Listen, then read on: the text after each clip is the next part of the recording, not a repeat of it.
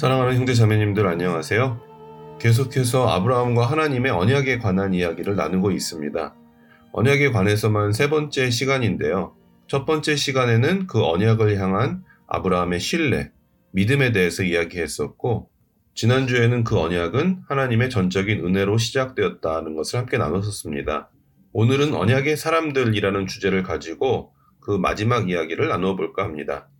창세기는 총 50장으로 쓰여져 있는데요. 지난주에 말씀드린 것처럼 아브라함은 11장 마지막에 등장해서 12장 초에 하나님의 부르심을 받습니다.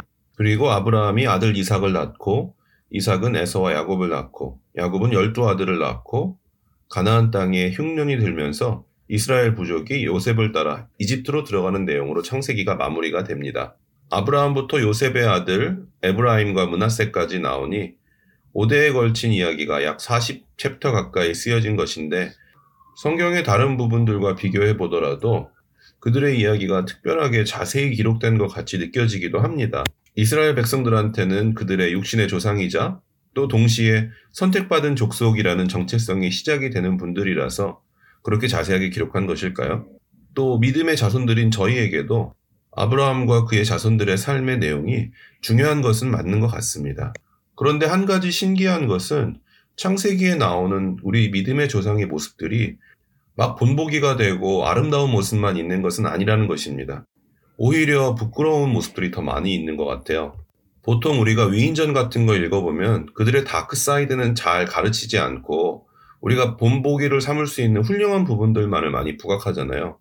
그런데 성경은 우리 조상들의 연약한 부분들에 대해서 너무나도 자세하게 보여주는 것 같습니다. 아브라함은 자신의 아름다운 아내로 인해 혹시라도 해코지를 당할까봐 두려워서 누이라 속이고 잘못하면 다른 사람의 아내가 될 뻔한 경우가 있기도 했습니다. 그 아들 이삭도 아버지와 동일한 죄를 저지르게 되죠.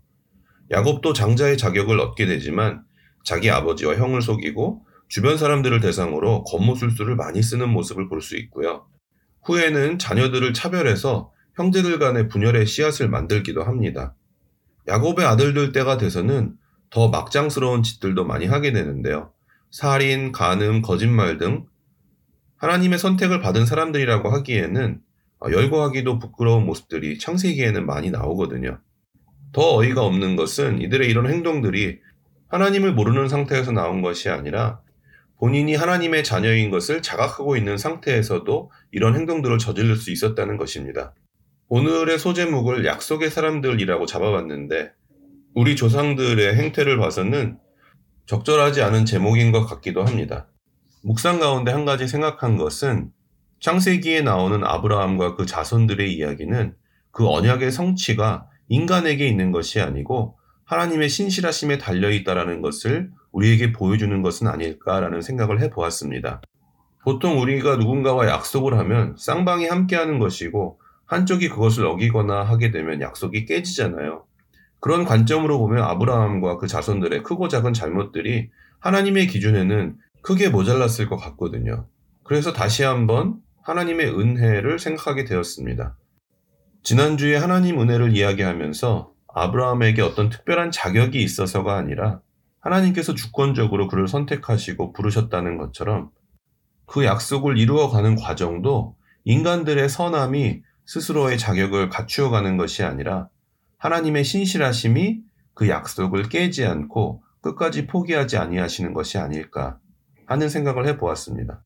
어떻게 생각해 보면 좀 시니컬한 기분이 들기도 하는데요. 그럼 우리 인간이 할 수 있는 것은 과연 무엇이 있는가? 이런 생각이 들 수 있을 것 같아요. 창세기에 우리 믿음의 조상들에게 문제가 적지 않았습니다. 그렇지만 그들이 다른 사람들과 구별되는 점이 하나 있었는데 그것은 바로 믿음이었다고 생각합니다.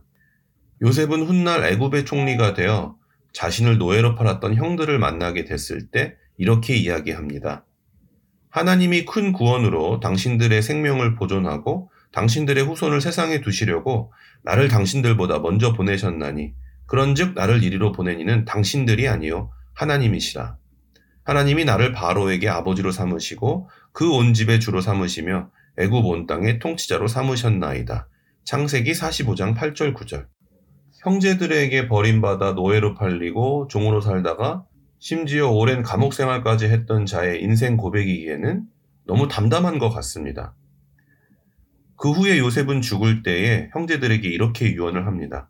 요셉이 그의 형제들에게 이르되 나는 죽을 것이나 하나님이 당신들을 돌보시고 당신들을 이 땅에서 인도하여 내사 아브라함과 이삭과 야곱에게 맹세하신 땅에 이르게 하시리라 하고 요셉이 또 이스라엘 자손에게 맹세시켜 이르기를 하나님이 반드시 당신들을 돌보시리니 당신들은 여기서 내 해골을 메고 올라가겠다 하라 하였더라.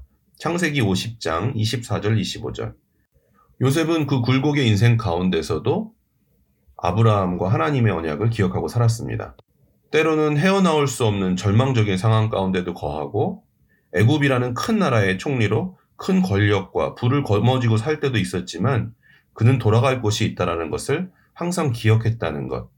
그것을 하나님께서는 귀하게 보지 않으셨을까요? 사랑하는 형제 자매님들, 저희도 예수 그리스도의 십자가를 통해 하나님의 언약을 받은 자녀들인 것을 기억했으면 좋겠습니다. 우리도 아브라함과 그 자손들처럼 우리의 삶 가운데 많은 실수와 잘못들을 하고 살아갑니다. 우리가 다른 사람들을 바라보는 잣대로 우리 각자의 삶을 바라본다면 자신 있을 수 있는 사람이 누가 있을까요? 하나님이 보신다면 더 말할 것도 없지 않겠습니까? 그러나 우리에게는 신실하신 하나님의 약속이 있습니다. 그 약속은 내가 아니라 하나님께서 지키시는 약속입니다.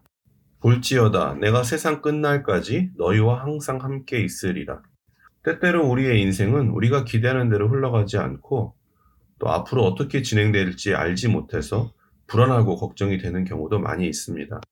그러나 그 순간마다 우리는 혼자 있는 것이 아닌 예수님께서 우리와 함께 하시는 것을 기억하고 또 우리에게는 돌아갈 아버지의 품이 있다라는 것을 기억할 수 있었으면 좋겠습니다.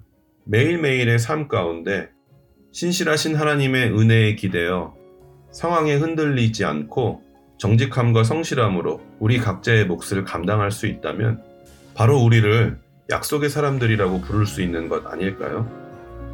오늘도 다들 승리하시는 하루 될 수 있기를 응원합니다.